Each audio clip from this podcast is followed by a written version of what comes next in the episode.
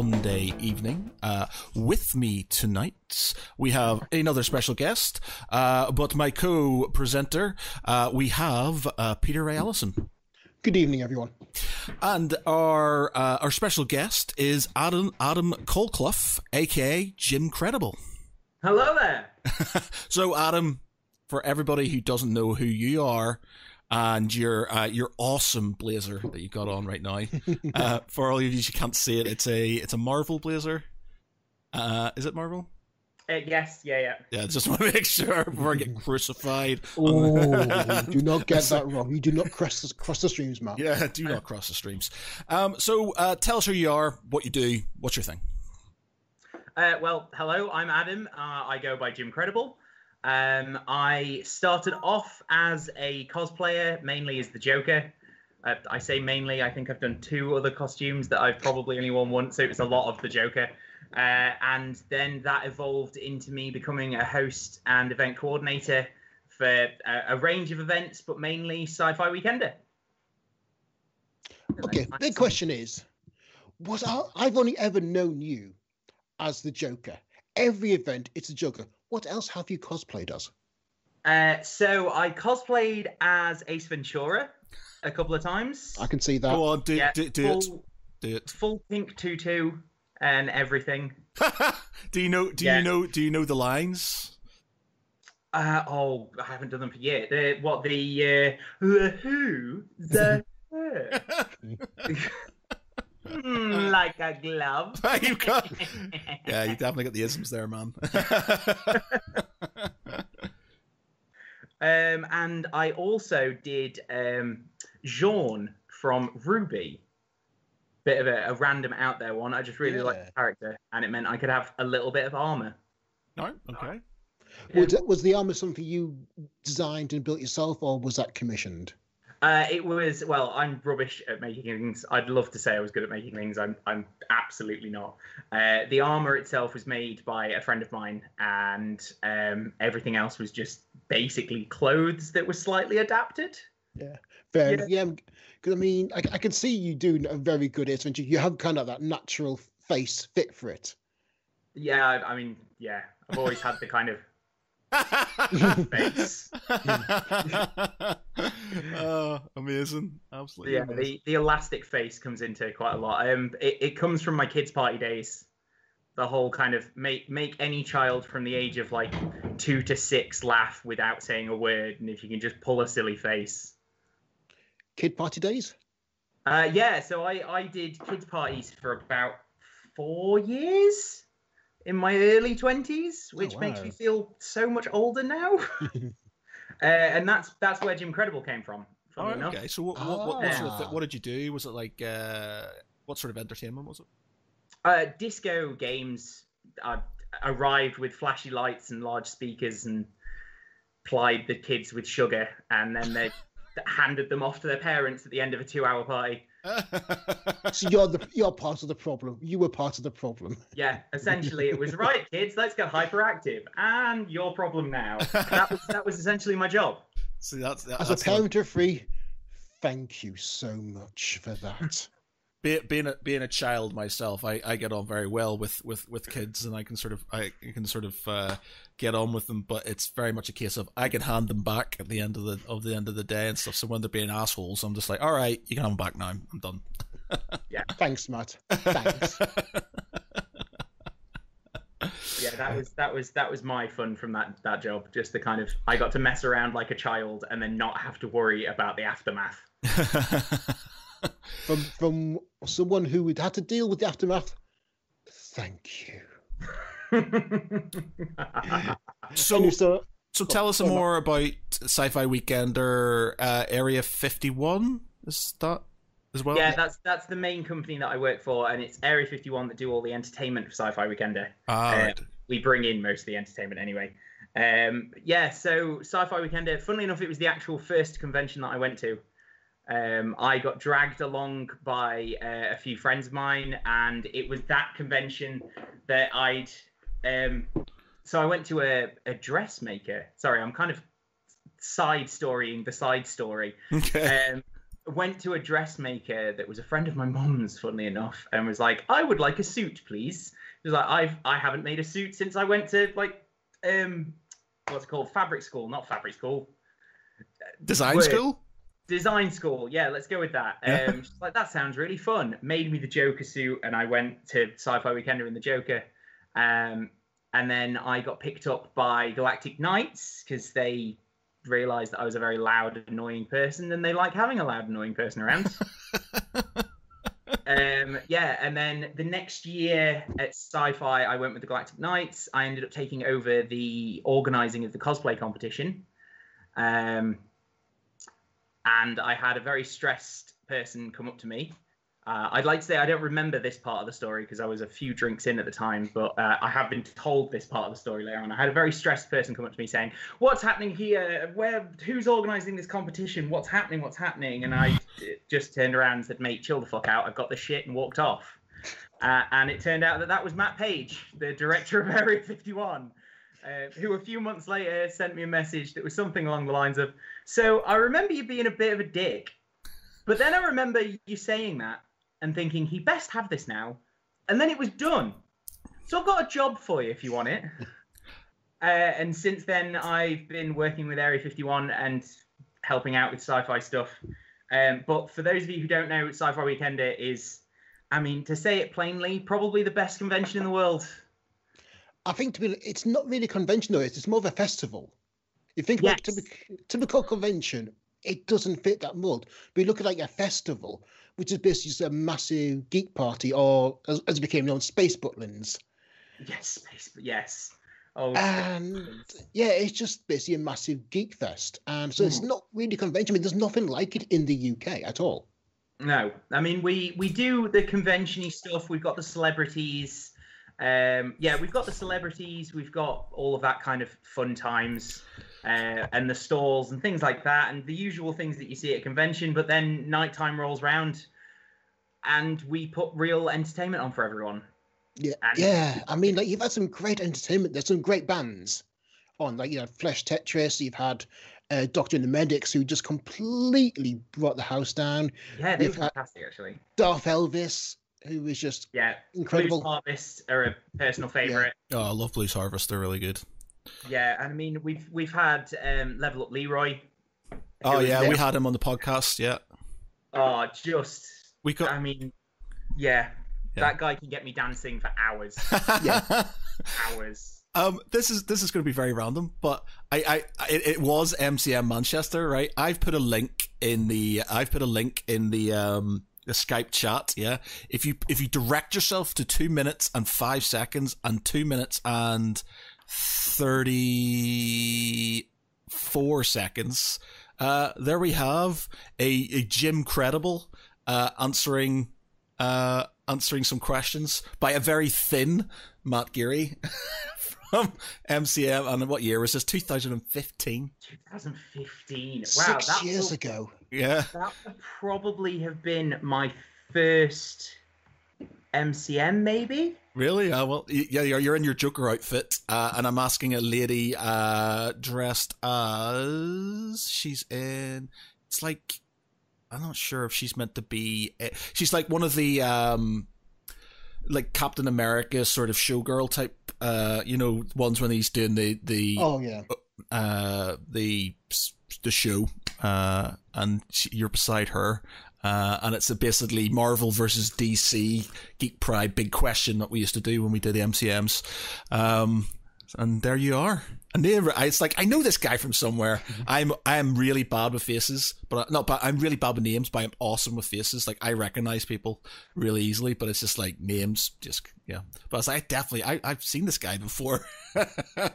And there you are. I mean, I when I first got onto the scene, I was basically just like a, a rash. I made sure I went everywhere. I, I just I I tried to hit the con scene hard to begin with, yeah I and was I, I thoroughly enjoyed it. Yeah, like I, I- you know, I've not, I've not been to one in a very long time. Uh, oh, you're th- there. You're you're, you're back again at two fifty seven as well. But I've not been obviously been to one in a while. Um, but yeah, I you know I really enjoy it. Um, more so for the this the atmosphere, and if you're in London, just sort of drinking, going to the Fox and having a few a few bevies and uh, generally talking broken biscuits to random people. But uh, yeah, uh, I, I, do miss it. Um, you ever been to any American conventions?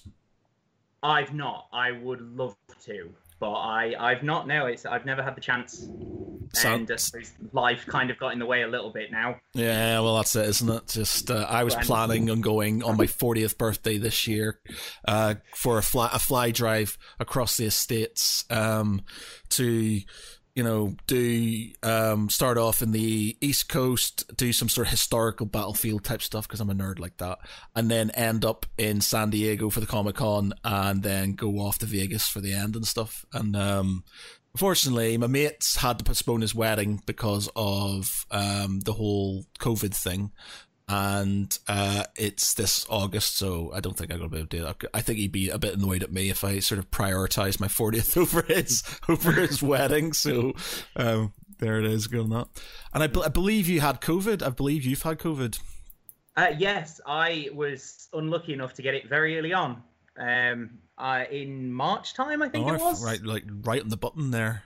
Yeah, like um, because I mean, I swear I got it at the supermarket this was before you know masks were mandatory and all that fun times. Uh, but the only place that I was going to the supermarket at the time, and I got hit with it pretty hard, if I'm completely honest. Oh wow. Um, yeah, day day seven or eight, I came downstairs feeling worse than I had. Um, to save the gory details, I picked up on a couple of things that shouldn't be happening. Uh, ended up in A and E with an X-ray of my lungs and a doctor telling me that um, yeah, I, I had early on early stage pneumonia, and they threw antibiotics at me. So I, I take it you're completely over it now and don't have any kind of ongoing or lasting symptoms or anything like that. Um, yeah, I mean, 99% I'd say I'm completely over it. Every now and then there's like a weird pain in your chest that a, a few people who've had COVID say that they have, but it's not it's not anything kind of that holds me back. Okay. Uh, so, so I, I do have a really weird, great story if you want to hear it. Oh yeah, go on. We're all about the weird, great stories. Yeah. So for anyone who's had COVID, if it hits you, the only way that you can actually get around is by hyperventilating, because your body just doesn't have the oxygen to you or anything. The day that I'd I went to hospital, I was sat in the bed after being admitted and everything, and having the X-ray. Um, and I was like, I still feel faint and really bad, and like what's wrong with me? And i was like wait i've been hyperventilating since i left the house because i'm like i need to hyperventilate to move to do anything. It's like maybe I'm, I'm just gonna you know try and slow my breathing down. Maybe i'm like i'm completely faking it now. I've just i've i've hyperventilated. I'm all in my own head. I've, I've clearly made everything that i saw up this is nothing. So the doctor comes over about an hour and a half after he's done the x-rays. And the first thing that I said to him was, uh, let me guess, there's nothing wrong. I'm completely making it up on. I I'm lying to you. And he just looked me in the eye and went, unless you can lie on an x-ray, absolutely not. uh, so how long are you in hospital for? Uh, well, all of about four or five hours, something oh, like that. They, they, they, the doctor pretty much came up to me, said, um, yeah, there's there's um there's the shadowing on your lungs that you normally get from COVID. There's a nice big black area that's the the first stages of pneumonia. Uh, I'm going to give you two antibiotics and buy a thermometer. Uh, and he's like, you're you're a young enough guy, you're fit and healthy, you don't want to be in hospital.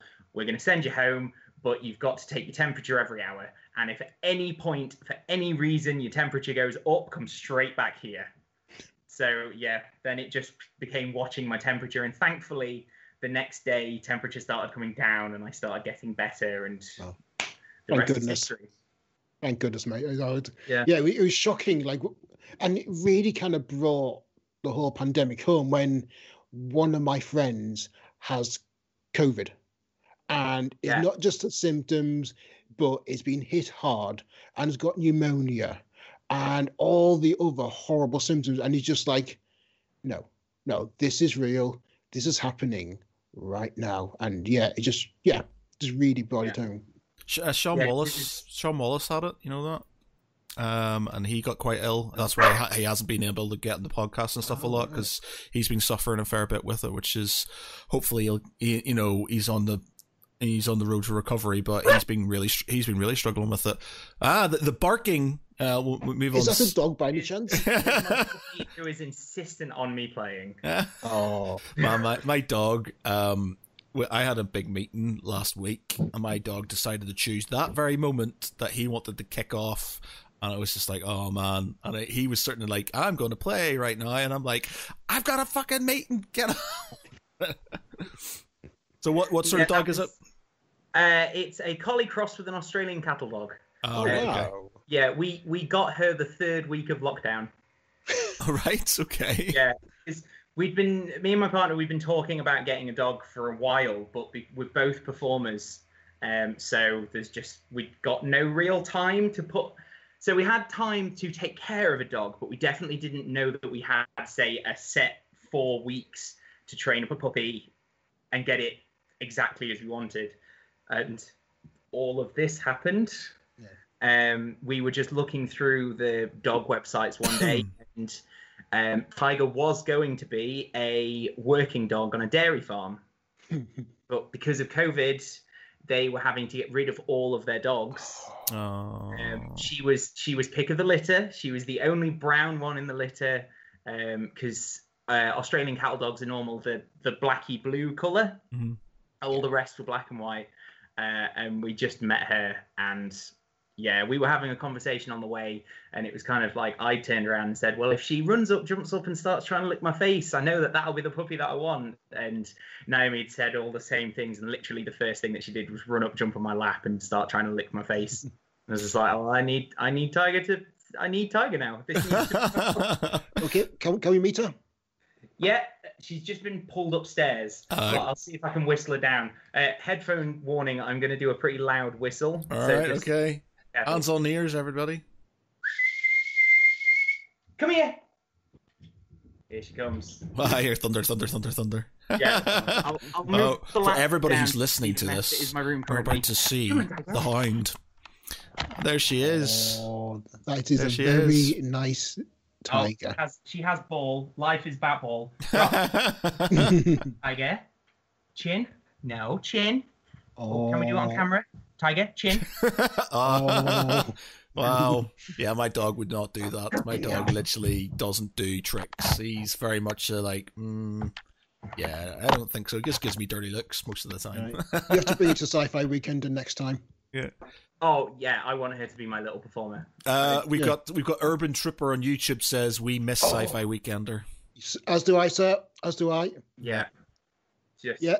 I mean, you never see the. I've never seen the Urban Troopers at any other event, but just seeing these guys biking around on BMXs in black suits and stormtrooper helmets, Yeah. it's just great. I love those guys.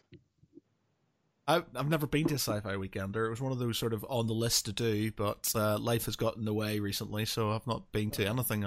So when this No, all blows over, maybe I'll make it to the next one. Eh? Definitely. Yeah.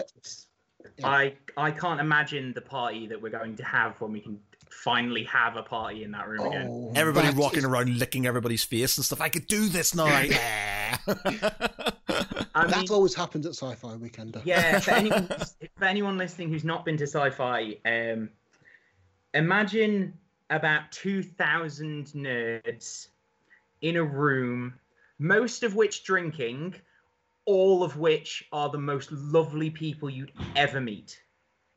That's the, the the only way I can sum it up. The the first time that I went, I just went as a punter with a few friends, and I think I knew about thirty percent of the people that went.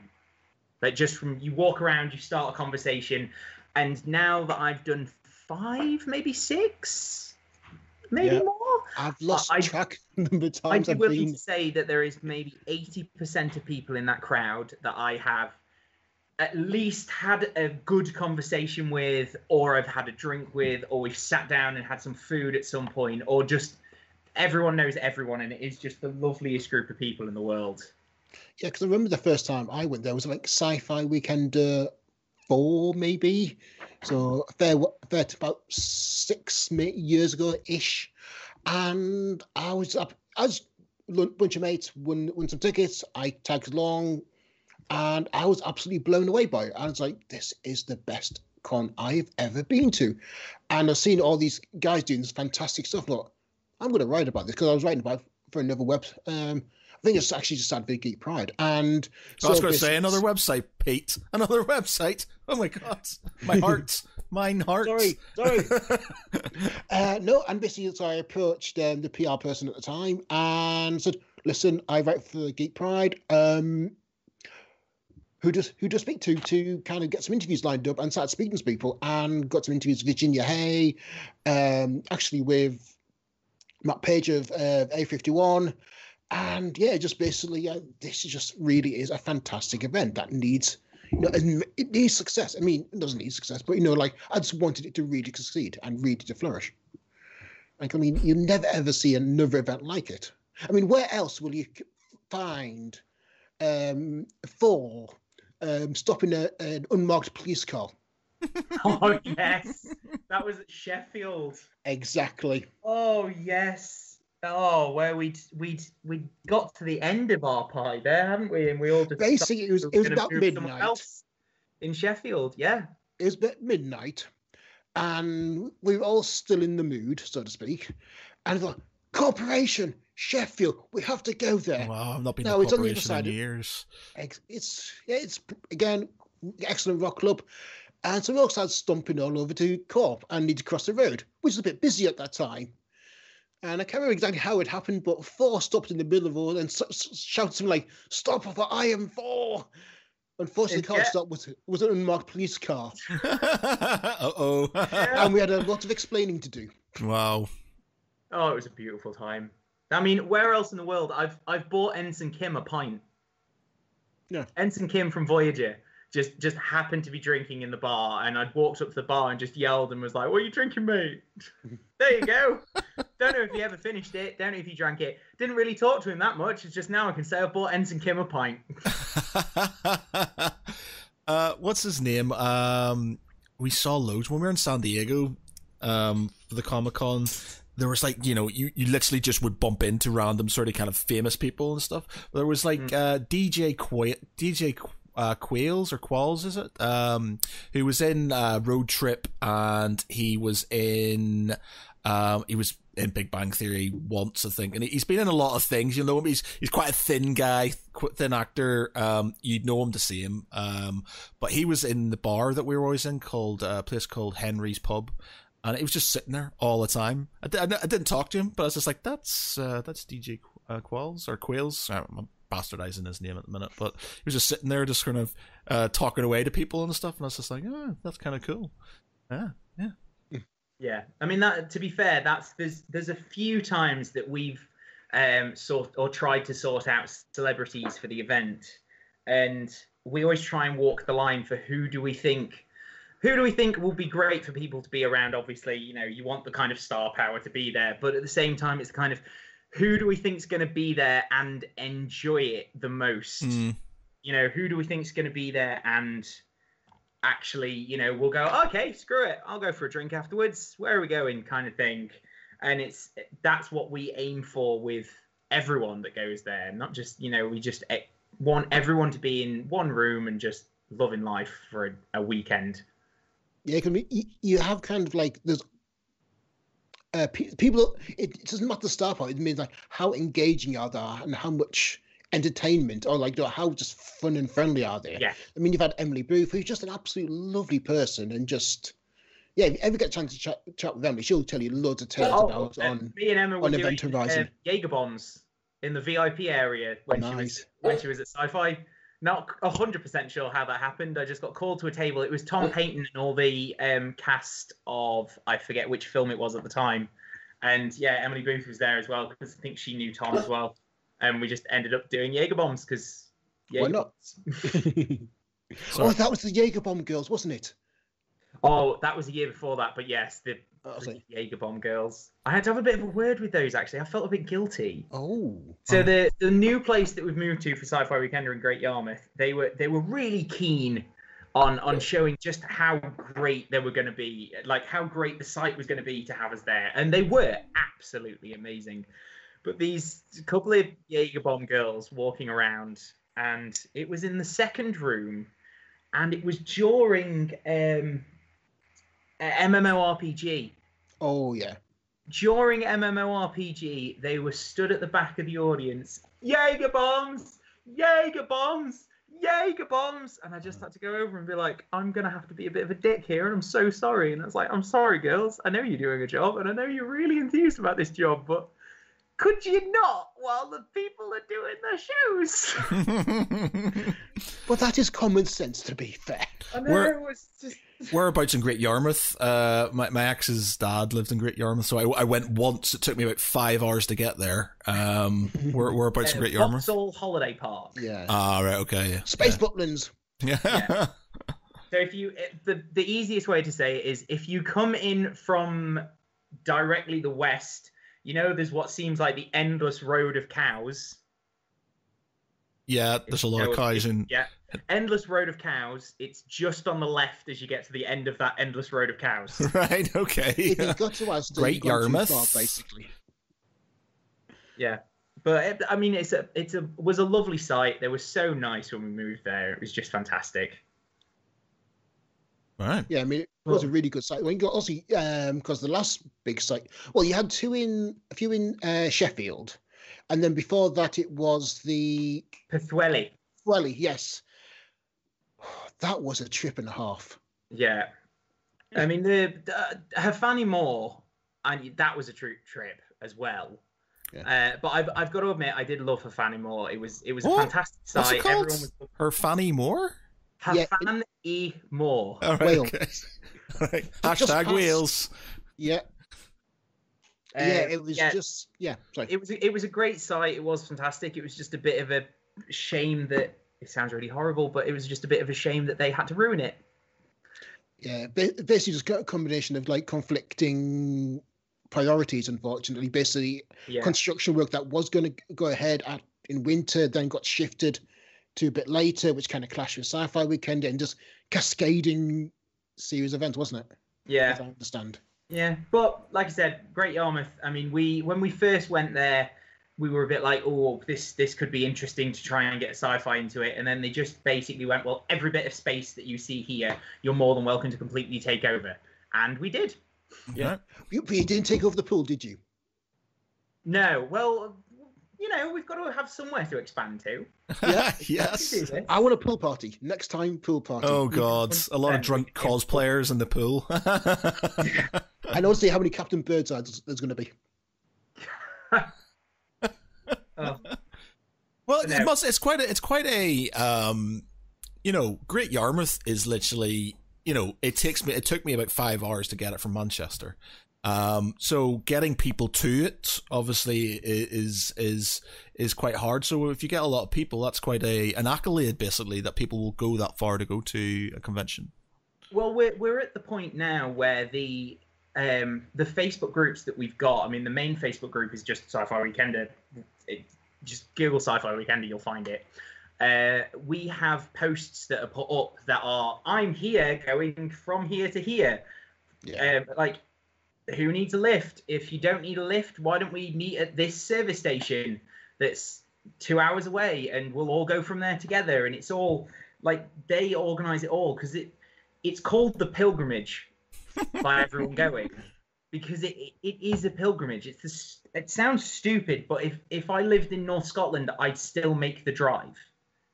Just Like- trying to think how far that, still- that would be like ten hour drive because it takes me about Well, four there's, a, I hours to get there's to. There's quite a few in Scotland that basically arranged amongst themselves a minibus Yeah, that and just basically complete off the bat, just like, okay, we all want to go here, right? Let's get a minibus and just all sorted out amongst themselves. And yeah, it was really, really just that's kind of just exemplifies the nature of the sci-fi weekender fans, really. yeah. It just the whole thing is just yeah. I'm gonna say it's all fantastic. Yeah. So I'm I'm assuming uh it's not it's going to be 2022 before the the next one then. Uh, we have a November one planned. Oh right, okay. Uh, so I'm yeah. That's that's all we can do. Uh, March one is still on the books, but I mean, Everything. it's all I can all I can say. Yeah. Yeah. Yeah. Yeah. Well, that's like I think the most like MCM and stuff they've said, you know, all of their uh, early ones aren't going to be. My dog's been an absolute pain in the ass now. He's decided that he wants to be because I'm not stroking him, and and because I've taken it, he's come in from outside. He's just sitting there looking at me, being a Boss is just jealous of, of Tiger. yeah. He's just go away, go on, bugger off, bloody dog. If it weren't for the Oh. fact that he was making me money on TikTok, go on. I've got him working. I've got to ask, by the way, are we watching WandaVision? Yeah, I've got four. I've four episodes in. Not yet, Four but episodes I will in. be. But yes, but, I- but I literally just finished watching episode five, and I've got to admit, for a good few minutes, I couldn't cope. It was amazing. Ah, you see, I, I, Ah. I am sort of uh, maybe not watching it, and I'm not, I'm not confirming or denying this on in legitimate ways, and I haven't got access to number five yet. So, um, yeah. Ah, well, af- after the stream, drop me a message, and I shall help with this. Oh, okay, cool, cool. In totally legitimate ways. uh, but yeah, so I've been told that. See, the first three, the first two episodes, I was just like, "This is bizarre. I'm just not getting this." And I was Yeah. just like, and then I was told the third one was like, it's it gets a bit better, and then it's like, I think you've got to watch it. It's like it's. It, it it's like a like a movie sort of kind of in a series and stuff so you, you know it- yeah. my breath my one this dog I the what I said to my partner after episode was far after episode five was I don't know who wrote the blank check to make this random program, but they need a raise yeah. I've heard, I've such a heard similar comments. it's it's such a weird thing that someone clearly sat down and was like, I want to do a show that's got this, this, this, this, and this, and someone clearly in the background back room just went, yeah, okay, go on. I think my purely theoretical hunch is that this is what happens when business and script writing come together. Basically, Disney's got Fox, so they're kind of bringing in the whole X Men thing, and like, and Disney going, okay, how can we bring X Men into the Marvel Cinematic Universe? Mm. And basically, okay, let's do the House of M storyline Yeah, and just go completely bonkers. And but it's working. You, I mean, what Marvel have achieved with the MCU, which is like 17 plus films plus TV series, it's just incredible. You've never ever seen anything like that before in, in ever. Yeah. But what they have done is just fantastic. I mean, I'm just waiting for them to bring in um, the net, the Marvel Netflix shows as well.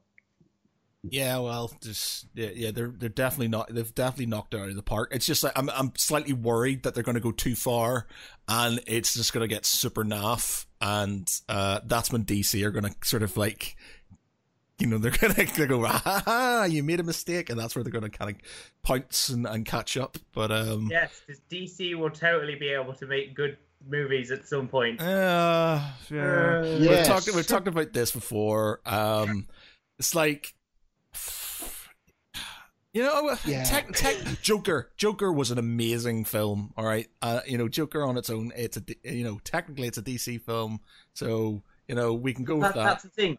The best DC film could have quite easily not been a DC film. It could have just been about generic how a supervillain is made. Yeah, yeah, yeah. I Yeah. loved that. I thought, I thought it was that was so well done. Oh, done. it's fantastic. Yeah, I it loved was it.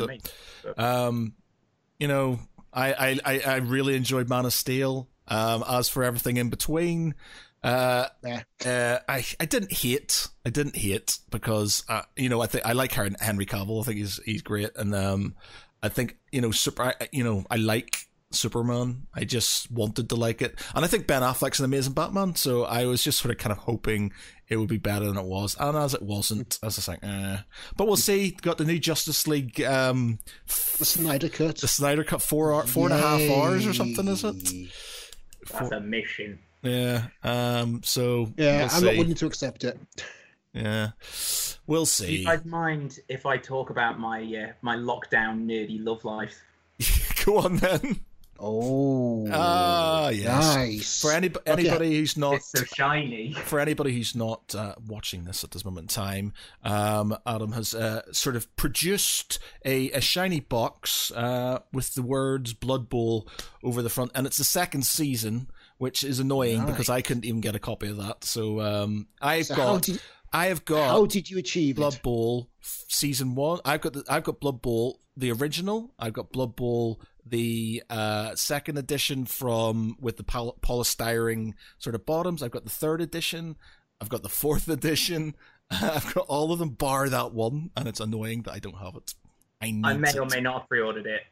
Yeah, I was I was like, oh, there'll be loads of them. It'll be fine. I'll get it later. I don't need it at the minute, and, And then gone. gone. Yeah, it's so frustrating. And the bo- Well, the really annoying thing about it is Games Workshop do sort of kind of smaller releases now.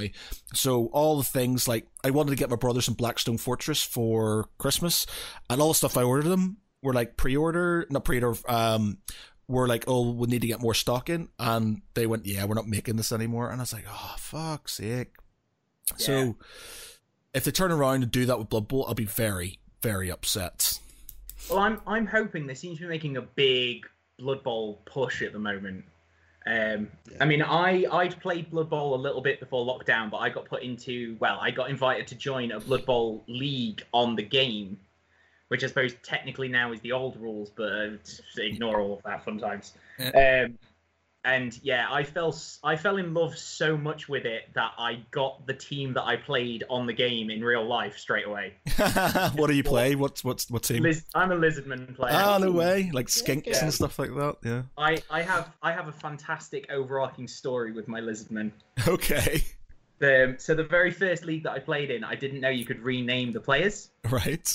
So all of my lizardmen were like the generic game lizardmen names, which are very kind of Aztec-y. Lots of lots of Z's and yeah, Zeds. Yeah. yeah. And one of the skinks, for those of you who don't know Blood Bowl, by the way, it's um, essentially American football on a tabletop, but with death. Yep. I think that's the best way of summing up. A, Yeah. a dwarf can punch an elf and kill it. Great. And then you have a sport. halfling teams who just get smushed. yeah, yeah. Um, so I had I had a skink who just was called Klitz of Planquin. And very early on, it leveled up and got plus one strength, which doesn't make it the strongest thing in the world. In fact, it makes it average strength. But it just seemed to be that every single time this damn skink made a tackle, it injured someone. so it got the nickname in the league of Klitz the Destroyer. Um, so the next team that I made for the next league, I called Klitz's Pounders, because you know, got to be a little. I've got I've got the word Klitz. Come on. um, and I had a skink in that called Klitz Junior, who his very first um, upgrade got plus one agility, right. and then just blew through getting more upgrades. Uh, so now I have yeah I have I have Klitz the Destroyer and Klitz the Missile Junior, who are both these tiny little lizard things, and that yeah it's just ridiculous. I love the stupid little stories that you end up making in the teams. I, I've got a team which I've had pretty much from day one. Like I, I don't deviate very much. My- Even my color schemes are all pretty similar. So it's it's uh, red, black, and white. Um, and they're called the Maffinian Maulers, and it's a human team, obviously. And um, yeah, I I, I had the I've got them obviously on the tabletop. I've also got um, a Blood Bowl two um, team, but I got very upset because I was doing quite well, and then a bunch of my sort of star players started getting killed, and I was just like, "Oh fuck this shit!" I really the online one annoys me. I know there's no difference probably between rolling a dice in real life and rolling a dice on the game, but it just seems they they're just for perpetually killing my characters and stuff. Yeah. The amount the amount of times that my short feet sure feet guy fails his GFIs, which is uh, yeah. For those of you who don't know, it, GFI is you can go an extra move if you roll anything but a one, you're fine. Sure feet means you can re-roll that for free. So I have to roll a one into rolling a one for him to fall over. so many times he falls over. Oh man, it's and then when you don't have any re-rolls left, or you're literally falling over just before the touchline, and just you're like, "Oh my god, no!" Yeah, oh, had that happen against uh, Skaven once. Uh, literally fell over the touchdown line with the ball, um, which they went to their turn 16, right at the end of the game.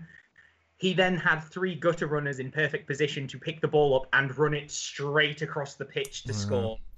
I was, I was less than happy in that game. I'm going to be honest. yeah, it's. I'm, I'm just so. I'm glad that they've. They, the, the new the guy basically with the new sort of um what's the word the new management in Games Workshop they're starting to embrace some of the old stuff because they had all these old games like Blood Bowl and they just discontinued them uh, yeah. and they're starting to bring them back so you're seeing Adeptus uh, Titanicus which I'm hoping will morph into Epic at some point in time and just like come on I said just bring back Epic um uh, you know, they haven't got Battlefleet Gothic yet. Um, hopefully they'll bring that back at some point. But they're bringing out lots of new wee games, and you know, you know, I it's I'm, I'm old. Oh, like Genestealer Cult and stuff, and all these like old races, and bringing in new stuff, and I'm just like, yeah, this is it's never a well, better time to yeah, be well, they brought back Necromunda, yeah. which is a fantastic game, but I want them to bring back Dark Future cars with guns. That's that's me happy. Uh, well, they they kind of did with Speed Freaks um, the the orc thing. Uh, it's oh, Gorkamorka. Uh, yeah, there was. It's effectively Gorkamorka, isn't it? Yeah.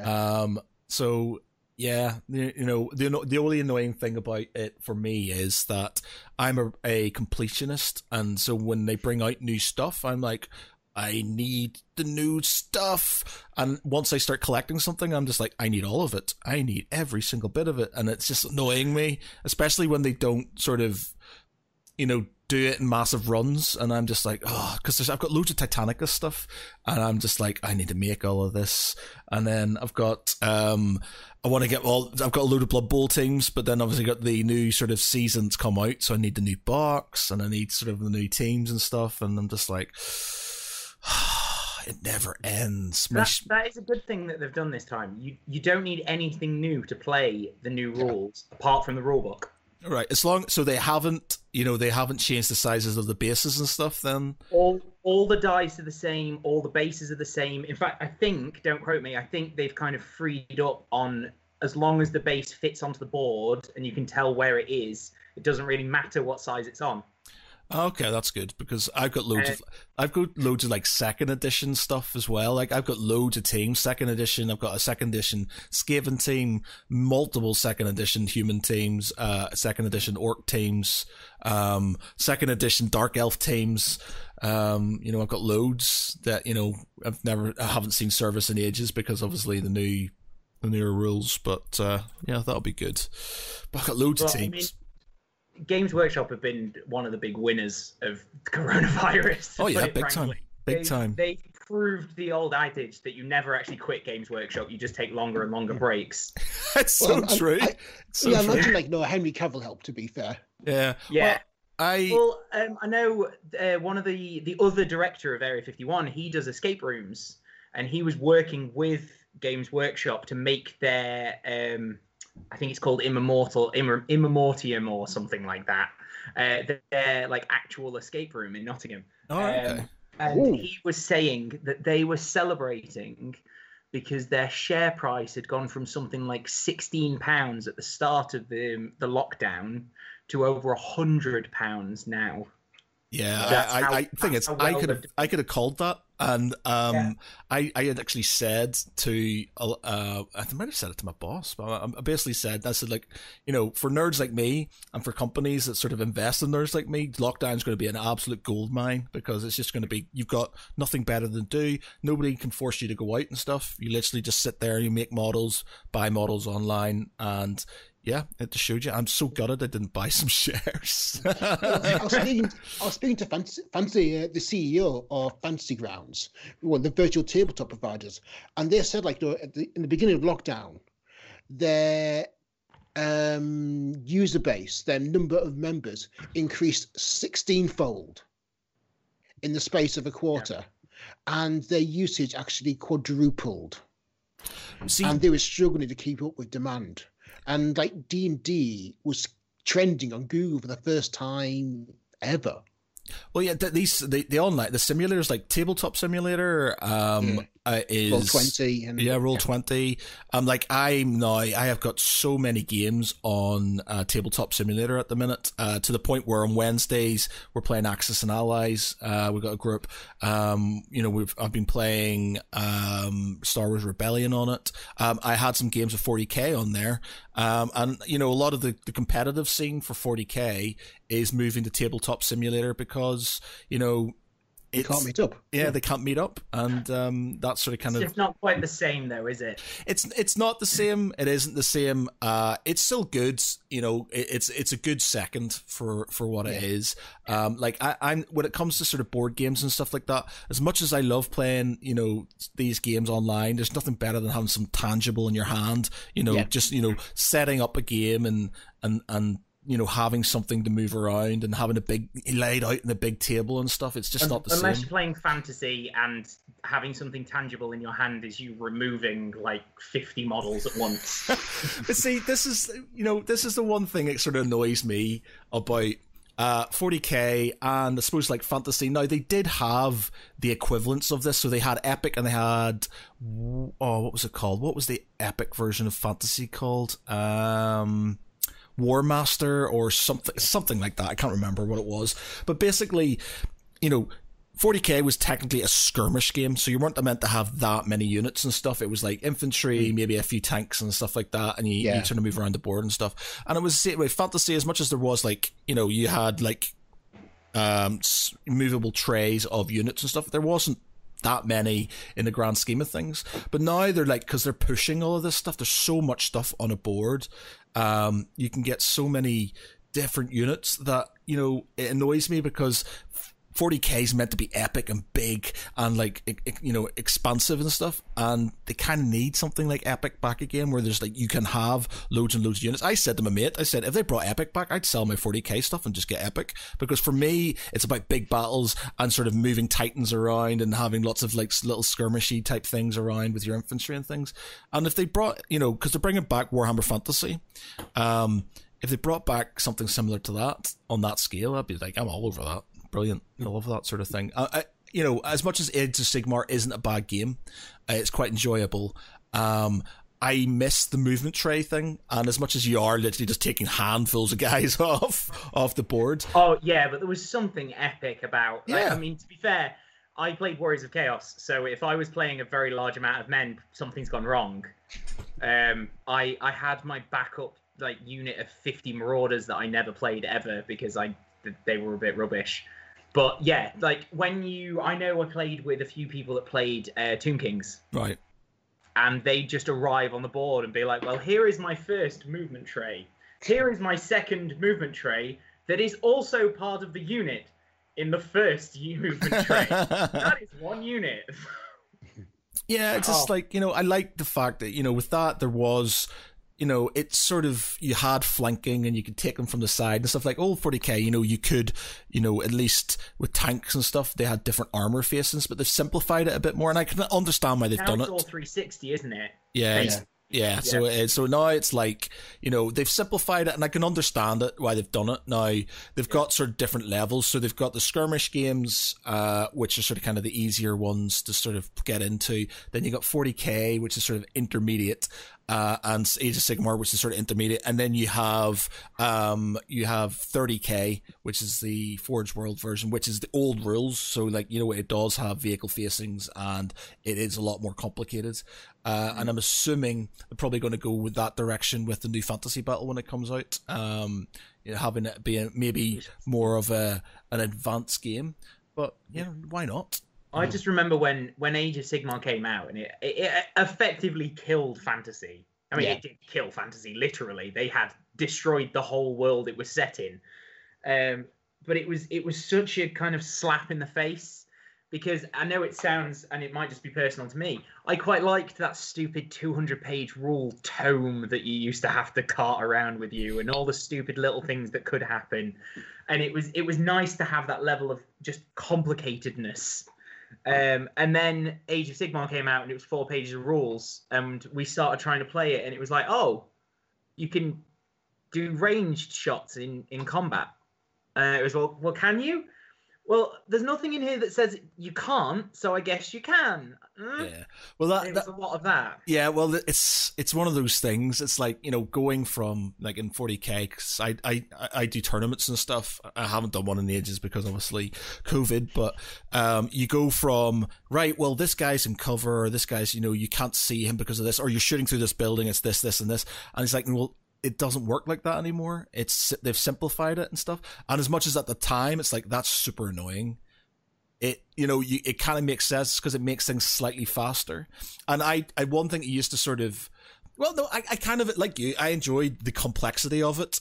Um, but you would literally, I'd be sitting in the Northwest Gaming Center with, you know, my mate Stuart or something who we play a lot, and it would literally you would spend a couple of hours just arguing over a rule interpretation because a unique special rule, uh, you know, does that sort of outweigh the codex or does it outweigh one of these sort of different things? And you were you had about four different things open at once and kind of going, well, this is rules as written or is it rules as intended? And then it's like, you know, and I'm not saying that doesn't happen in 40k now, it does, but there's a lot, there was a lot more of it back then because there were so many additional rules for you to, to understand understand.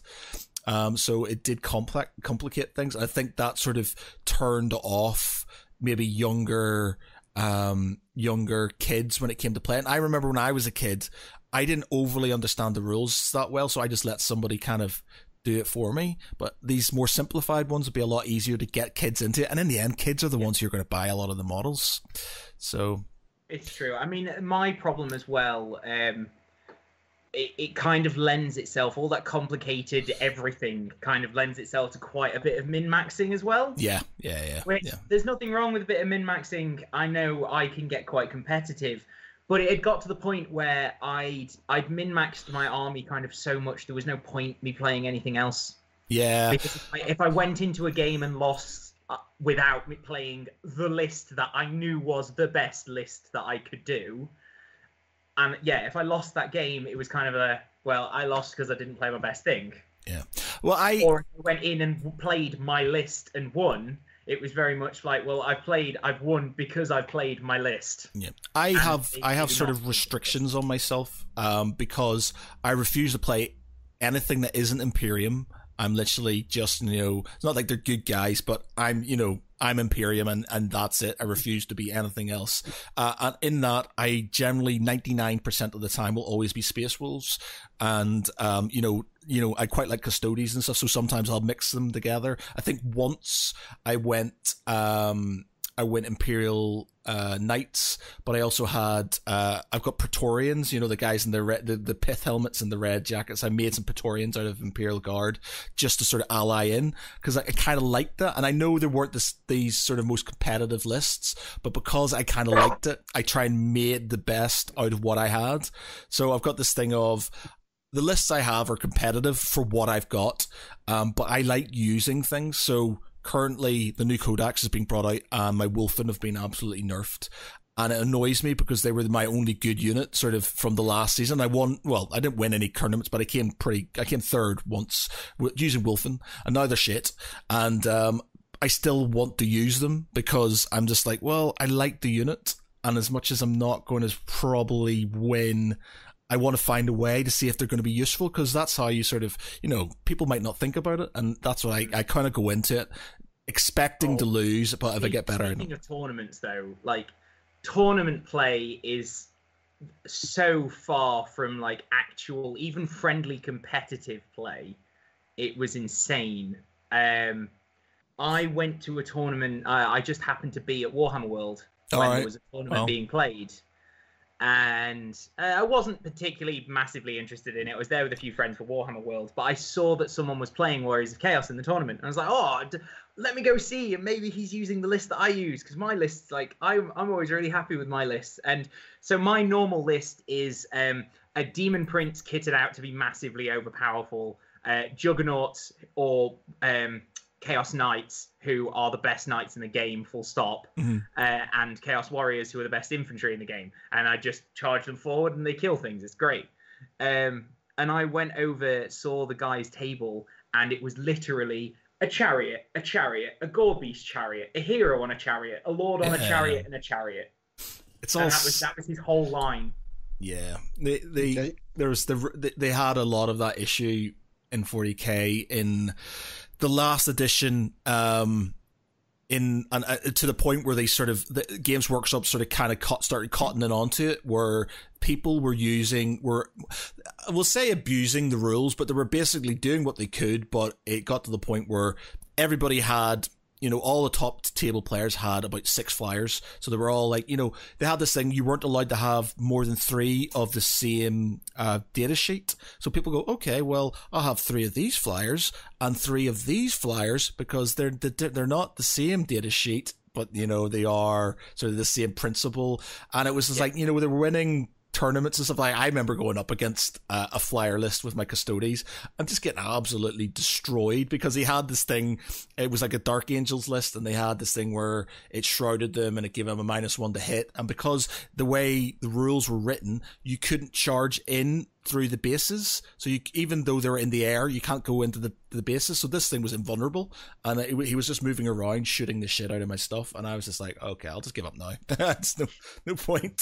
Um, and I kind of like that they're sort of they're trying to restrict that at the minute. Um, and when new new sort of meta comes out, they they sort of knock it on the head uh, pretty quickly because they don't want people getting pissed off uh, and kind of you know getting annoyed with that. Even though it sort of does mean that they will people will go out and buy a certain unit more often and stuff. But I think they're trying well, to. I, I always think that like the perfect kind of meta that they should aim for, which because this it's so complicated it's so impossible to know every strategy that can come that anyone can come up with for me the perfect meta is if you've got a rock paper scissors and you can have someone come from outside of that rock paper scissors an anti meta you've got a good meta there and if you can keep that rolling you've done it well yeah it's I mean, it'll be interesting to see where it falls down after the dust settles almost. Yeah, well, you, you get sort of. Um,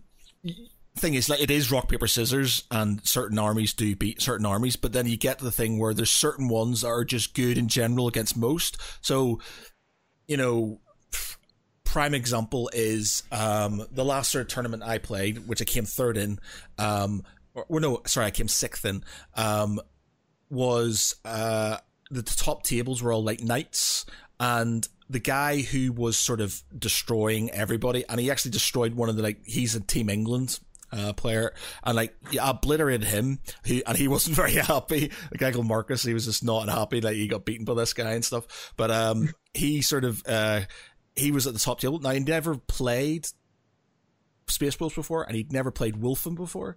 And the thing about Wulfen is that they are at the time they can they can charge, they can move, they can charge. Uh, sorry, they can move, they can advance, and they can charge, and they can get up the board really quickly. So he pushed everything at the front, thinking, well.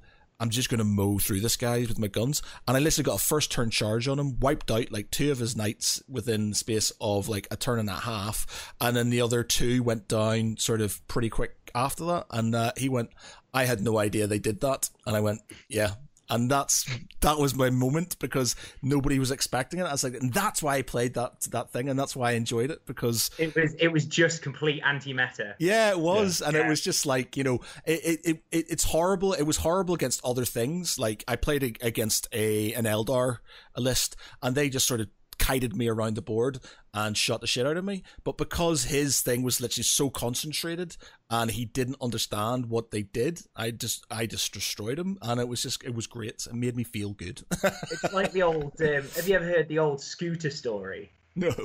No. Oh, it's a very famous one from a few generations ago now. Um, it was when you could take bikes, but you could start them off the board many right. generations yeah. ago.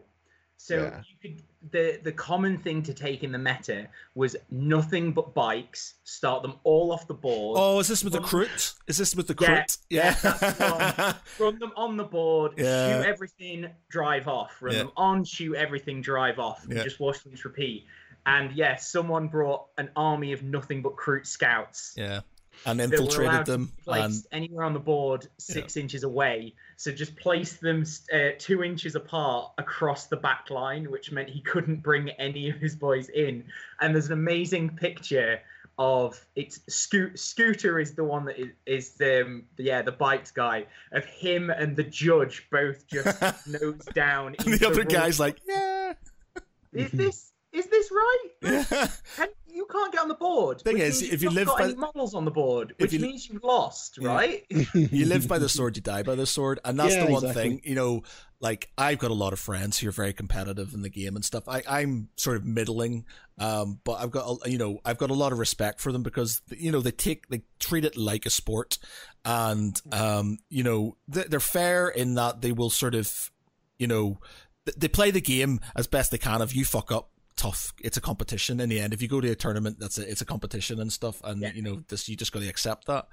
Um, but it is, I have to admit, when they do things like I played a guy called Andy, and like me and him play quite a lot, and he's really he's got his own channel called the the Six Evolution, and um, he, he wrapped one of my flyers with a bunch of guys, uh, and I was like, right, well, I can disembark, and he's like, no, you can't disembark because you're within X amount of inches. So he's rules lowering me, and I was like, oh shit. So I lost. Um, basically I lost a bunch of guys. So the next time round, um, he he basically blew up one of my flyers, and it scattered and blew up and killed a bunch of his guys. And I was like, "That's justice, my friend. That's justice." but yeah, you know, that's just the way it is, I guess. Um, but yeah, tournaments, man. You know, there's a big thing about them. Um, I did a few articles on it and stuff, and it's just like basically if you're going to enter a tournament, you either have to understand you've got to understand that it's competitive. So if you're getting obliterated by somebody, that's just the way it is. There's no point in being bitter about it. In the end, if you enter a competition, you yeah. want to. It's you know it, if you want to play for fun. It's very rare in this world that you go somewhere and everyone is there just to obliterate. Not it's not fun. It's not fair. It's nothing. It's what's the nastiest way I can obliterate the person opposite me yeah. and win? Yeah. Well, I think it's like I I like if I get absolutely trounced, it's not enjoy- enjoyable. If it's a close match and I lose, I'm happy with that, you know. And I, again, even if I trounce somebody, I don't. You know, unless it's one of the top table guys, which isn't very often, but uh, you know, it's just like I, I don't feel good, and I, you know, I, I killed this there was one guy I was playing and it's my it's my go-to story because it's so amusing. Uh, and I forget the guy's name. I see him quite a lot at tournaments and stuff but he had a a list of foot slogging uh, dark angels and he had Azrael which gives a 5 plus invulnerable save to everything around him in a bubble. So his idea was literally have all of this shit in this bubble move it forward and you know it would be you know I, it'd be very hard for me to sort of do any damage because he had all this other stuff that would sort of buff it. Um, I had a um, what are they called? A one of the assassins. Um, oh, the sniper guy. What's he called again? Oh. Uh, Vindicare. I had a Vindicare, Vindicare. assassin, yeah. which I've, I've I've modeled uh with a pith helmet, so he he looks like one of the old sort of like like games guys in um you know South African sort of things like that. But uh to go along with my uh, Praetorian guard, and he'd done Nafal all tournament Nafal literally missed every shot. It wasn't worth the 85 points I paid for him until that last game. And he basically, first shot of the game, he got a six. And then when you get a six, it, it no invulnerable saves can be taken. And once you get a six, instead of it being D3 damage, it's D6 damage. And I rolled another six killed his character in the first shot of the game to the point where his entire army just disappeared because there was he had no invulnerable save, he couldn't do anything, and he had the advance towards me, and I just mowed him down, and I felt bad for the guy. As much as it was the best thing that's ever happened to me in a game, I felt bad for him because it was just literally dead, and he gave up after like turn two or something. I said, "Ah, oh, man, I can't do anything," and I was just like, "I'm so sorry, but that's the coolest thing that's ever happened." See, that's that's the best thing about these kind of war games that everyone has those stories of like well, this time I had this like um I had um it was a bunch of warriors, just warriors. Um and they had the hero with them that gives them poison attacks. And I had a Khemrian War Sphinx charge into them. um that had flaming attacks, flaming breath, flaming everything, and pretty much the only thing they had was their armor and a ward save, uh, armor and regeneration save. So yeah, they wouldn't yeah. have had any save from all of the attacks but I got to attack first. And I think on 12 dice, I rolled nine sixes with poison attacks. So they always hit. So all of them wound. Yeah. And the thing is toughness eight. So I would have had to roll more sixes to wound it. Just the thing ran in and bounced off. Just or the um I had a war shrine, 125 point war shrine. I um I gave it the mark of Tzeentch, which means it's got a three up ward save. Right. Um, put it on the flank, just as a uh, it, it'll hold the flank for a bit. The guy that I'm playing is doing the elven, um, elven dragon. Hit it down the side. Was just going to domino his way down. He attacks, gets three or four wounds through, every single one saved. Mm-hmm. My guy punches the elf on top of the dragon, manages to slip a single wound through. And because I charged him, I won the fight. He rolls boxcars on leadership, Oh no. ends up running away, whiffs the running away roll. 125 point war shrine charges down a more than thousand point elven lord on a dragon. it is stuff like that. It is that sort Yeah. of random stuff that happens, and you're just like, "Oh my god!" And even the best players in the world cannot um, deal with bad luck. It, it- you know, Yeah. there's always that case of having some sort of of bad luck. Generally, it happens to me, but you know, it, it's good to see that. Funny enough, though, that kind of thing is why I like Blood Bowl so much at the moment. Because you play the game to not roll dice. Yeah, yeah, that's fair. Uh, It sounds ridiculous, but the main strategy of the game is roll less dice than your opponent. Because it doesn't matter how lucky you are, at some point you're going to roll that one and things are going to go bad. yeah, yeah, yeah, yeah. Yeah, but also like the the way the kind of structure the rules. If you do roll one, it's funny. No matter what, happens, if you roll one, it's funny. Someone's fallen over or epic tackles have happened. I mean, normally I'll happily roll many ones when your opponent's rolling what injury they've done to you. Mm. Very true. Yep. I, I there's a um I'm in some Blood Bowl groups and uh they were having a bit of a moan about basically dirty um p- uh, foils. So basically at the end of the season um people were literally just fouling other players and stuff just to sort of kind of injure them and stuff. And it's like but people were arguing it's like, well that's not sportsmanship. I said, yeah, but that's the game. That- that's a part of the oh. game. And it's just like, yeah, but you're doing it just out of spite, you know? that's Yeah, that's it. yeah, and and the dwarves have a steamroller for the sake of it, and Yeah. you know goblins can fire bombs into people. Yeah. Like it just that's how it Chainsaw. Warriors. Yeah, it's just you know I you know I got like Blood Bowl I loved like me and my brother used to play it loads when we were kids like one of the first board games I remember getting um no sorry the first the first sort of box game I got uh Games Workshop wise was uh, Space Marine which is basically epic um um we got that from the Games Workshop in Oxford when we were we were kids uh the second one was Blood Bowl from the Virgin Megastore in Belfast and I remember getting this game, me and my brother bringing it back and just going, oh my god, this is awesome. And like setting it up in the front room. And we were still quite young. And being able to figure it out and play and stuff, but I was just like, you know, loved, loved that game. Just so good, so much fun, easy to play, just great, having loads of fun, you know, just sort of like when shit happens and one somebody actually gets killed and you're just like, that's amazing, that's so good. Yeah. Oh, there goes my star player. Yeah. He's gone now. it's upsetting when you're in a league. Like I, I, I have had some good players, or even the ones where you get bad injuries, and you're just like, oh man, now he's got like a minus one to his agility and stuff. And he's so good. Now he's just a he's a lame duck, and just like, ah. But yeah, it, it's Yeah. it's it is a really good game, and I'm glad to sort of of brought back. That's that's the the tournament top of the one of the main things top of my list when the world's back to normal is going to the the NAF Blood Bowl World Cup. Oh wow. Just, Nuffle, I, I Nuffle. really want to go, and I, I'll probably go and not play. If I go and play, I know I'm going to lose horrifically.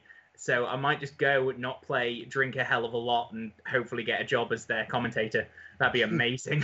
I- I've not done too bad when it comes to sort of the the tabletop version of it. I've not lost very much. Um, I remember my mate uh, playing SKB sort of came around. He had a high elf team, and I'm pretty sure I killed like four of his guys um, with my human team. I was just like, and I was just like, oh, I'm sorry, dude. That's just the way the cookie crumbles. I mean, just running them in, running in goals and stuff. And I was just like, yeah there's yeah, there's nothing worse than when you're like, oh oh look, I I've got three people of my starting eleven still on the pitch. well, it's Yay. like we had a like a mini tournament, um, and my mate uh had a Skaven team, and by the end of his first game, he had two guys left. Everybody else was either injured or dead, and I was just like, wow, dude, that's um that's kind of special. Yeah. oh.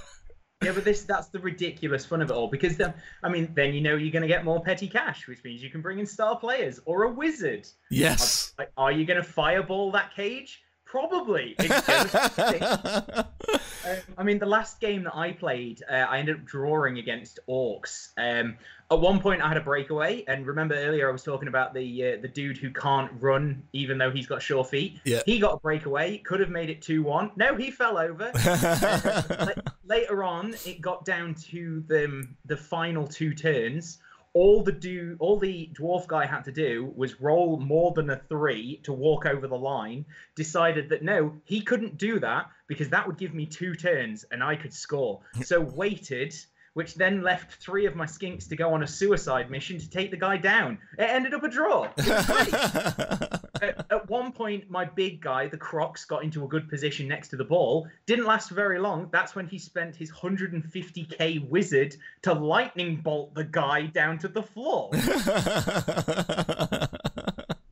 yeah, it's it's an amusing game. Like I used to love like the in the second edition, all the sort of like you had these like booklets with all the different teams, and it it told you about them and stuff. And remember me and my brother spending long time sort of reading them and stuff.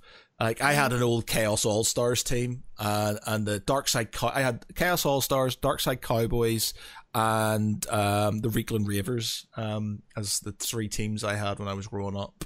Um, now I just now I just stick human. As much as I got lots of teams, I generally just stick human.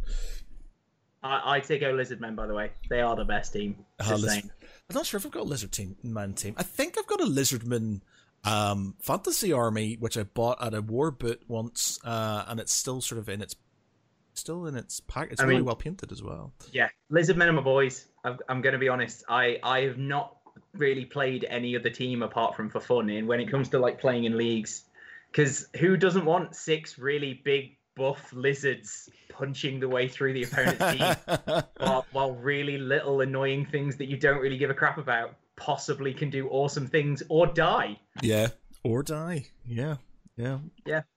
That's, I mean, that's that's the fun of the game. I mean, lizardmen struggle picking up the ball. It's great.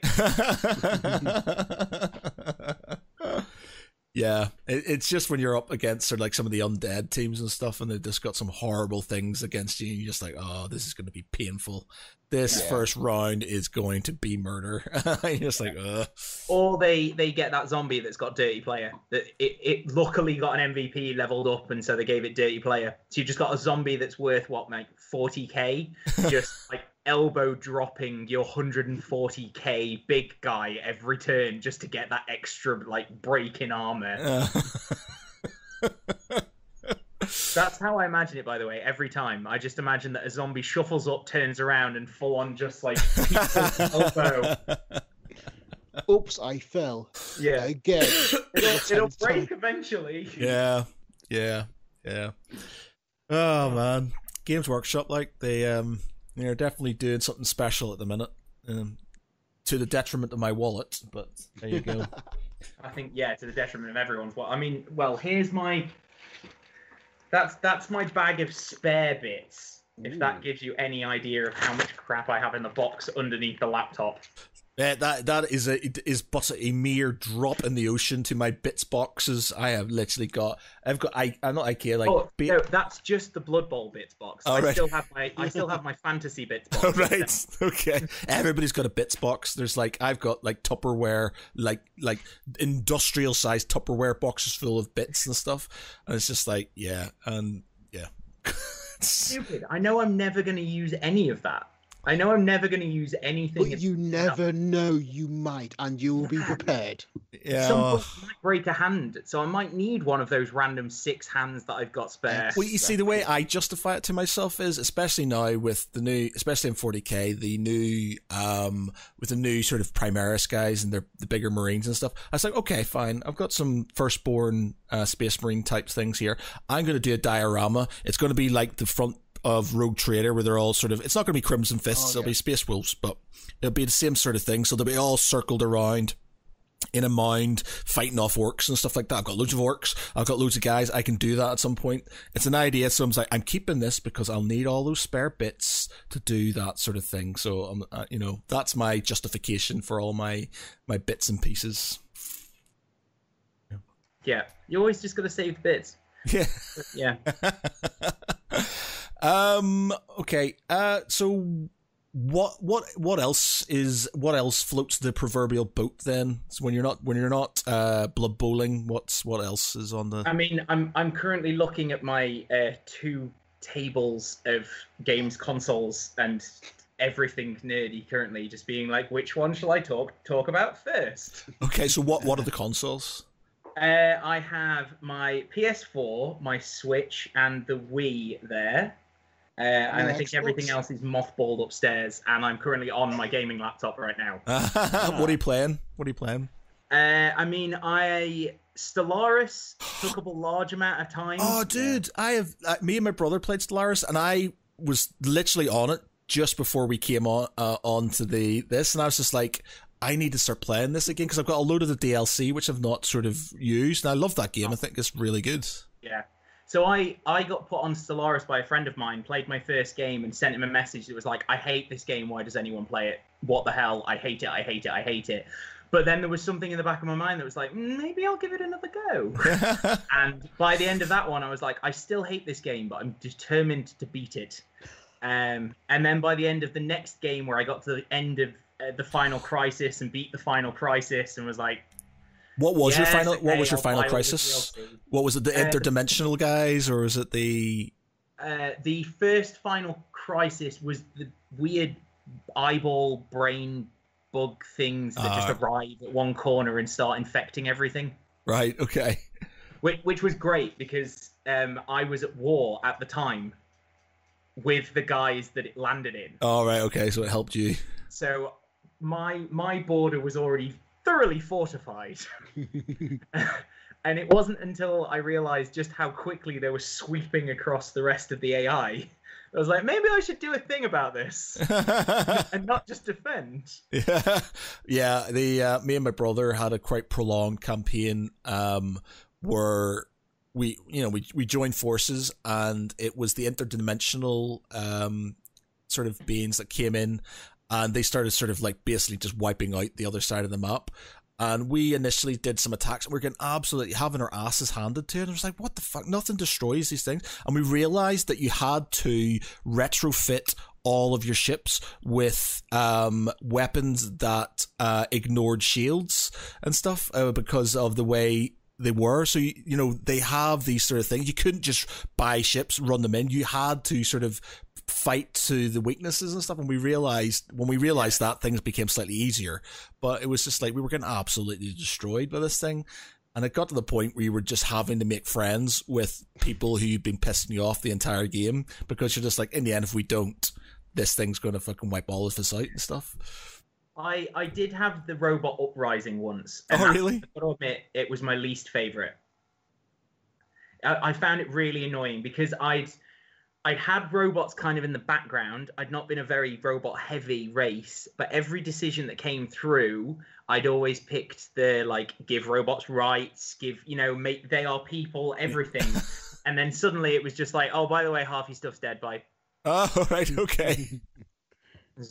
Yay! I was always a bit iffy about having robots and stuff because I'm the same. I was like, yeah, let's give them rights, and I'm like, there's going to be uprisings, and I'm just like, yeah. And there's new there's new races like Necrontier, effectively like Necrontiers and stuff, where there's basically they they thrive off death and stuff. So I'd be interested in that. Plus, there's like mega.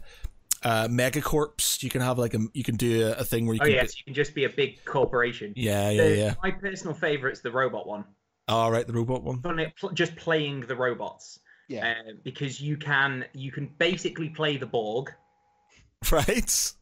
Cool. um, because it's just you you land on their planet and start assimilating the population into robot people, um, which is hilarious because you're not technically hated by everyone because you're not evil robots, but you are evil robots. um, you can play evil robots that literally will not talk to anyone that is synthetic uh, that isn't synthetic and you can also play um it's like a custodial unit that's Right. gone wrong All right.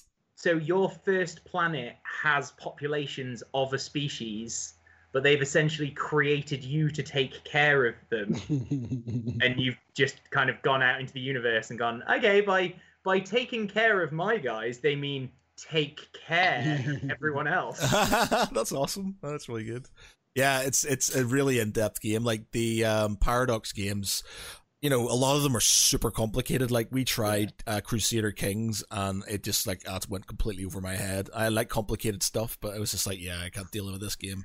But the the fact with Stellaris is because you start off with nothing and you expand and you learn as you expand, and I think that's where the sort of you, it's easier to sort of kind of get your head around. Whereas a lot of their other games, your empires are already there, and it's Have like you there's played stuff. BattleTech at all by Paradox? No, I don't think I have actually. That's re- basically it's a bit like XCOM, Oh, but with okay. giant mechs, All right. Okay. Yeah. and it's it's very tactical rather than mass strategy. Yeah. Yeah. side point though xcom great game Oh yes, and XCOM 2, equally good. Yeah. Have you played Phoenix Point? i've not actually no It's by the it's by the guy that originally created the XCOM games back in the 80s. Right and it's been very similar, very you know structurally and technically, like mechanically similar. You know, all units. You know, go around a board. You've got so many units, but it's kind of learned. uh, It's, it's thirty years of like experience brought into a new game. It's tough as hell. It really is Hmm. real grind tough, but it's really well done. It never feels unfair. You never, you never feel this game is kind of just like um you using the rules against it. funny enough parts of xcom 2 did Yeah. Oh yes. the the bloody uh, what were they called emperor things or whatever it was yeah. where they oh, were like oh by the way they get a full turn every time you take half a turn yeah the, Re- not Revenge of the Fallen? No, that was something else completely. Uh, but yeah, I know what you mean. yeah the boss enemies that literally you're like oh well i get to move here oh it gets to move oh i get to move here oh it gets to shoot oh well i get to move here oh it gets to shoot again Yeah. I played Um, the original games uh, in the eighties, but I never, I've not played any of the X, the recent XCOM games. They are very good actually. They're very, very oh, good. get the i'd say get the first one to begin with and get the um get the dlc uh, Yeah. enemy, it's enemy unknown and enemy within if I Enemy enemy within is better. Because enemy Yes. enemy within is basically all the idea. Enemy Yeah. within all the DLC, and you get like cybernetics, and you get like all these missions to send off one of your guys into. So basically, I've got a sniper, but who would just go, oh, I just leveled up with all the cybernetics cybernetics I could. He was just unstoppable. yeah give a sniper cybernetic eyes and a flying armor and, and, he's- and he's not plasma pistol, plasma pistol, and he's just like, yeah, he's fine. I don't need to send in any kind of extraction team. He'll he'll sort it out. so funnily enough there's a game that i i held off playing quite a while i just didn't really want to get into it i've started playing it recently and i've played all of about i don't know maybe 30 hours in the last day um death stranding Oh yeah, I, th- yeah. It's it's heard of a walkabout simulator, basically, isn't it? yeah uh, i don't understand how they have managed to make being a delivery boy so fun Really? genuinely uh, Wow. it took me a little bit to get into it but once you get it like balancing is a, a thing you have to hold two triggers if you want to balance every now and then while you're walking over rocks Yeah. and yeah like uh, i finished building a road between two places and i've never had a rush from building a road um i the the best thing that happened today um you can now build zip lines where you just build two things and if they're th- less than 300 meters apart you've got a zip line great um i'd built a great zip line network across the, a good chunk of the map that i was on at the moment Um, I then had to do a mission across a mountain. Realized if I crossed the mountain, I could build a zip line that took me from the top of the mountain back to where I built my zipline network. So it took me straight back to where I needed to be. I have never felt like more of a boss when I'm ziplining across miles of land that would have taken me hours to walk across. What what's the sort of like? Um, I'm not a PlayStation person, so um, I, I, don't think I'll ever play it. But what's the sort of kind of what's the score with the the ghosty type things and the baby in a jar? Uh, oh, I mean, this is this is Hideo Kojima, Matt. Just just to yeah. Put so, this is Hideo. Essentially, they're from what I understand. Don't quote me on it. They're essentially dead people that have so like. As far as I can tell, death has become more of a tangible thing that people understand. Oh, okay. So they're dead people that have come back into this world. All right, okay. Um, and they're trying to basically pull you into the dead world. Ah, right, okay. easiest, simplest way. And the baby, um, as dark as it sounds, is actually the baby of a dead mother. So the baby is between the living and the dead world. Ah, right, okay. And because it's living but has a connection to the dead, it can control your little arm thing and detect where the BTs are, the dead people. Right, right, right, right. It's all very, it's all very, you know, timey wimey, wibbly wobbly. Let's Kojima. So a get, yeah, so a game can be enjoyable. It, it it makes sense in gameplay terms. It's funny that they tried to put a story next to it. Yeah, basically, remember how weird Metal Gear Solid got at the end? Now just keep ramping up that weirdness yeah. because Hideo Kojima's you know, not any form. You know what though? Even in the weirdness, there's some really nice, touching moments in it. Yeah. Um, Hideo Kojima. Yeah. So, uh, spoiler warning. Uh, if anyone's listening and wants to spoil, I don't know, skip on about 30 seconds. I'll I'll make a weird noise when it is. Uh, there's a, a character in it called Mama, and you find out that she gave she was trapped in a blast while she was pregnant. She gave birth to a stillborn baby, but came back that then came back linked to her as a BT. So she's had to stay in this one area caring for what is essentially a dead baby, but is a BT.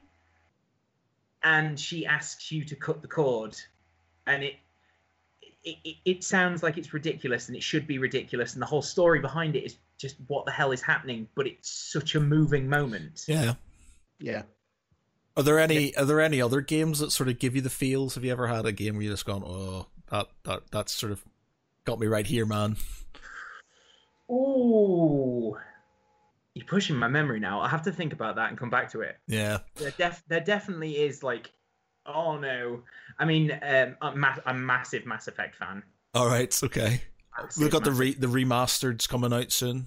Yes which I will probably waste more of my life playing. This is going to be a controversial question.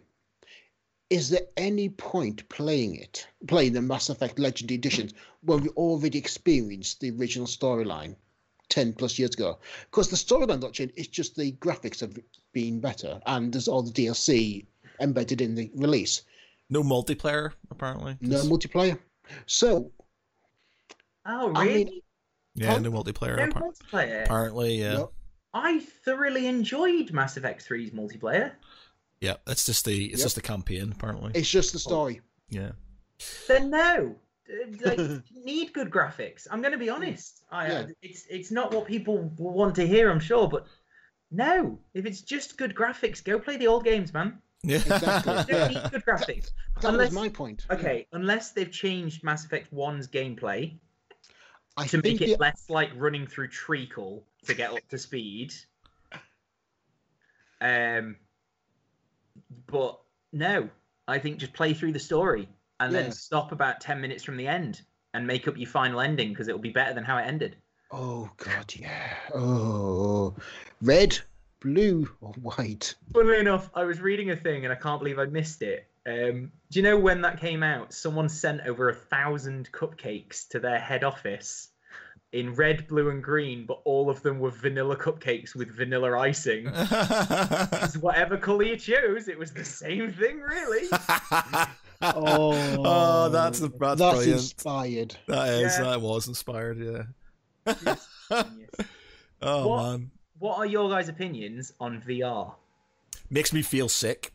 Um, Makes me feel sick. potentially to be good. I've just not yet seen a game that you can really take full advantage. However, said that I have heard X-wing Squadrons in VR is very good. Um, what is it? Um, Elite, and obviously games like space games. Apparently, it's a lot better and stuff because you know the, the it's a, it's the a lot more. of it. Yeah, it's Yeah. more immersive. I will I will give you two games that confirmed to me that VR is there and will be on the way very soon to getting even better. Is Alyx one of them? Half-Life Alyx?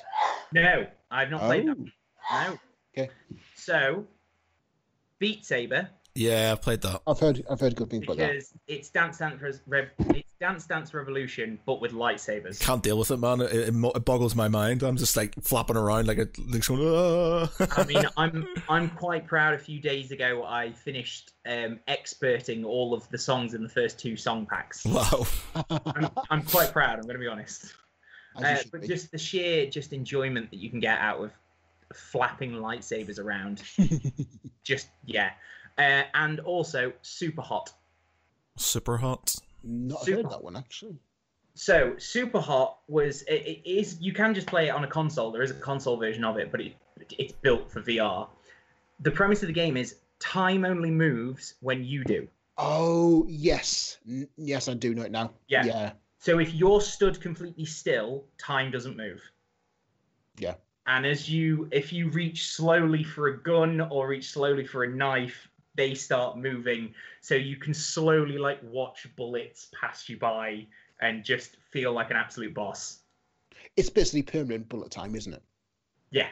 Yeah. it's just mm. Some of the horror games are meant to be absolutely terrifying. Like I've played, um, oh, what's it called? Something at Freddy's. Um, Five Nights at Five Freddy's. Right. Yeah. I so and and um, I took a girl on a date to uh Deansgate in Manchester, and they have uh like a, a, VR sort of thing, and I thought, oh, that'd be a good sort of thing to do, and we did that Five Nights at Freddy's, and um, I. You know, I don't believe in any of that stuff, but I was freaking out. I was just this, these things were like, you know, I, you know, suddenly like you're sitting there, they're they're on the camera, and then they're not, and then they're beside you, and you've got to slam the door shut. I was fucking, I was, I was bricking it to the point where I was like, look, dude, I can't deal with any of this horror shit. I'm just, I'm such a pansy, so let's not do that. I, like, oh, I do think it's a whole nother level to horror. Yeah. Because we've always been able to like shut our eyes, turn away, turn the TV off kind of thing. Or even just look to horror the is just side. when it's there Yeah. and it's in 3D as well. yeah, yeah. Um, I've I've never I've not played it myself, but I've heard great things. The new Resident Evil. Um, is it Resident Evil Oh. Six? The one where they're in, or is it seven? Because I think they're There's Village. There's must be seven. I think it's it must be seven then. The one where they're in the the house with all the hillbillies. Yeah, yeah, that's seven. Yeah, I've I've heard fantastic things about the VR of that. That it Yeah. is essentially just the game in VR, and it's fantastic. There's uh, there's one called Ghost Hunter or Ghost Hunting or something like that, and it's meant to be like like you're literally a ghost hunter, and uh, you have to do certain things, and then the ghost uh, he basically does shit to you, and I'm just like, yeah, I don't know if I could deal with that, man. I'd uh, you know, I'd freak out. And can't deal with it. I like. I remember we get like one of the guys who sort of used to do stuff for us. We went to Play Expo, and he was doing one of the horror games. he fucking like literally shot himself. Know, like he was sitting there in the middle of this sort of like convention center, like this thing, and something jumped on him. And he, fuck! And it just sort of dove to the ground. And it was it was hilarious watching him, but it was just like he was. He said it was like super scary. But um, yeah, makes me feel slightly sick. Just because I wear glasses as well, so obviously, Mm. Yeah. it, makes me feel a bit nauseous. The- Um, the only time I've ever felt sick playing VR was I played. I borrowed a friend's um like the VR gun that they sold for PS because I'm PSVR. Um, I borrowed a friend's gun that they had, and it was a first-person shooter where you just Oh. had your little stick to move you around. And I, I got about ten minutes in and was just like, I'm, mm,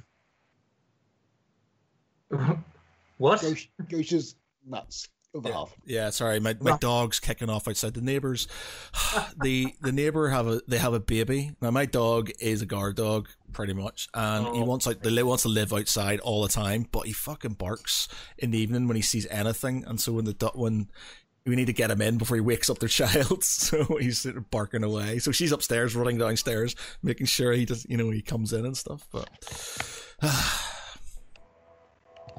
whereas yours is just sitting there amongst. Oh, she Oh, has destroyed her birthday balloon and now asleep.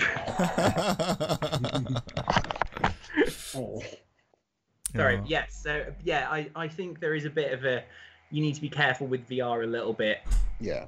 Um, I mean, realistically, we need walking rigs before we can do proper first-person shooters. Yeah. I've seen That some. aren't just teleporting around. Yeah, I've seen some of the um uh ones where they have like treadmill type things, three three dimension I mean three sixty treadmills, so you can kind of go around like that. And um Yeah.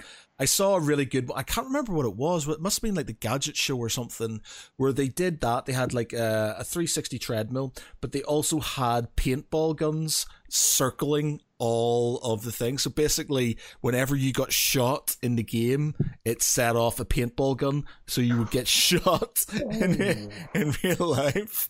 And he Oh. says, you know, oh. it made you really instead of just running around, you know, taking damage, you were being very, very careful, so you Like, wouldn't get not, shot. you know, don't give them like I don't know a jacket with a few little electrodes on. That'd be good. You know, like a really minor electric shock. That Yeah, would yeah. be cool. Yeah, that that would be a great way of doing it. You know, you put on a jacket so you you can tell whether you've been shot on the sides, back, front, kind of thing. That would be awesome. yeah, yeah. No paintball gun.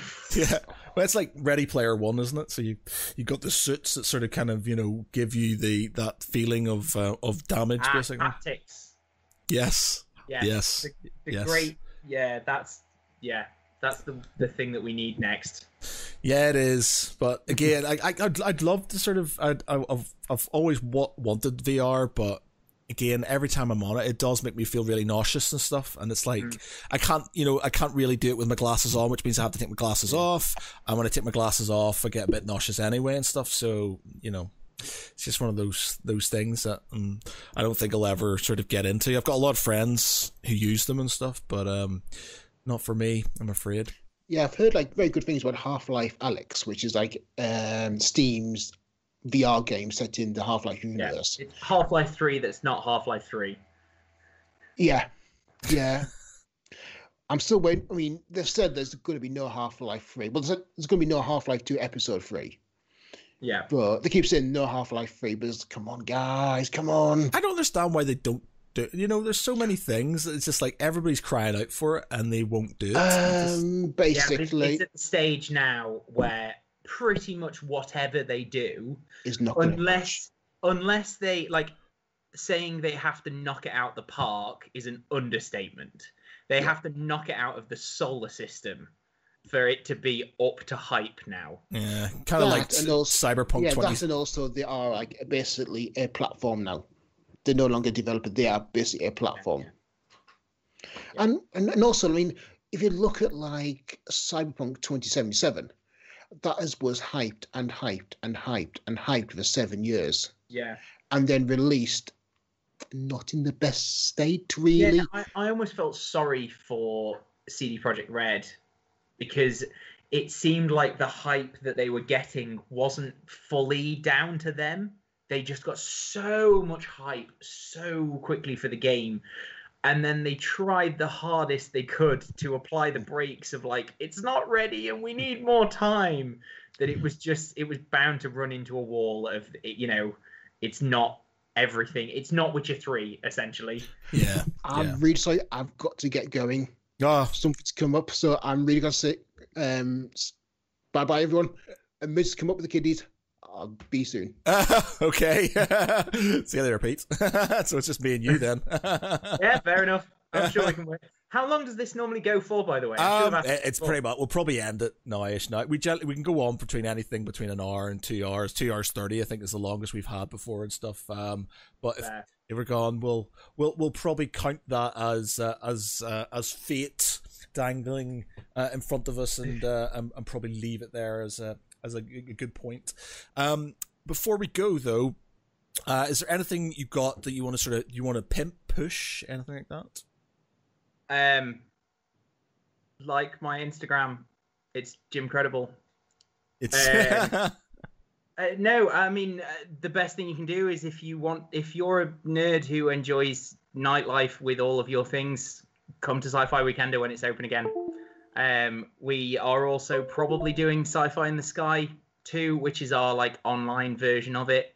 Um, it's on Twitch, so have a look for Sci-Fi in the Sky on Twitch, and you'll see us there. And you'll probably see me talking absolute nonsense for the whole day and a few entertaining acts and things like that. But uh, in terms of selling things, not much at the moment, if I'm honest, because the whole world shut down, isn't it? it is. It's uh, absolutely depressing. Like to be honest, like as it is, I don't mind um being locked in the house. I'm an I'm a nerd, so I've got I've got loads of hobbies, so it doesn't bother me. But it is getting to a point where we're verging on a year of lockdown, and you're like, "Ah, you know, I do I wouldn't mind just going out somewhere, you know, at some point and stuff. yeah, just you know, going. Oh, should we nip for a pint? And it's, yeah, okay, let's do it. Oh, Yeah. he's he's back. You're back. I am so yep, yep, um, yep. is everything okay? Uh, as much as it is, but we are going to start need to finish it up fairly soon, if that's okay. Oh yeah, we were just about to Yeah, say no, we we're- were just about to say goodbye now anyway. Uh, and then you popped on. Um, but yeah, we're just saying like with, with COVID, uh, you just it's, we just want to go now. I Just Yeah. just want you know. As much as I like having the no, I, I I love working from home. It's awesome. That that that, that floats my boat uh, loads. Uh, but I just want to go out. Just want to do something with my mates and stuff like that. And Yeah. you know, As so, I mean, as we for all, me, it's more of you know, if anyone's doing anything online and they want someone to try and make it fun, drop me a message. It's what I do. Make things fun. that is very true. That is very true. Uh, I mean, yeah, if you join the Sci-Fi Weekender page every now and then, when I get particularly bored, I do my uh, very own personal blend of quiz, uh, which involves lots of silliness uh, and at least a couple of hours of random fun times and whatever. Um, but I don't really have a set program for when I do that. It's just when I can get around to doing it. okay. Cool. Yeah, join the Sci-Fi Weekender page. Come to Sci-Fi Weekender. That's that's yeah, absolutely.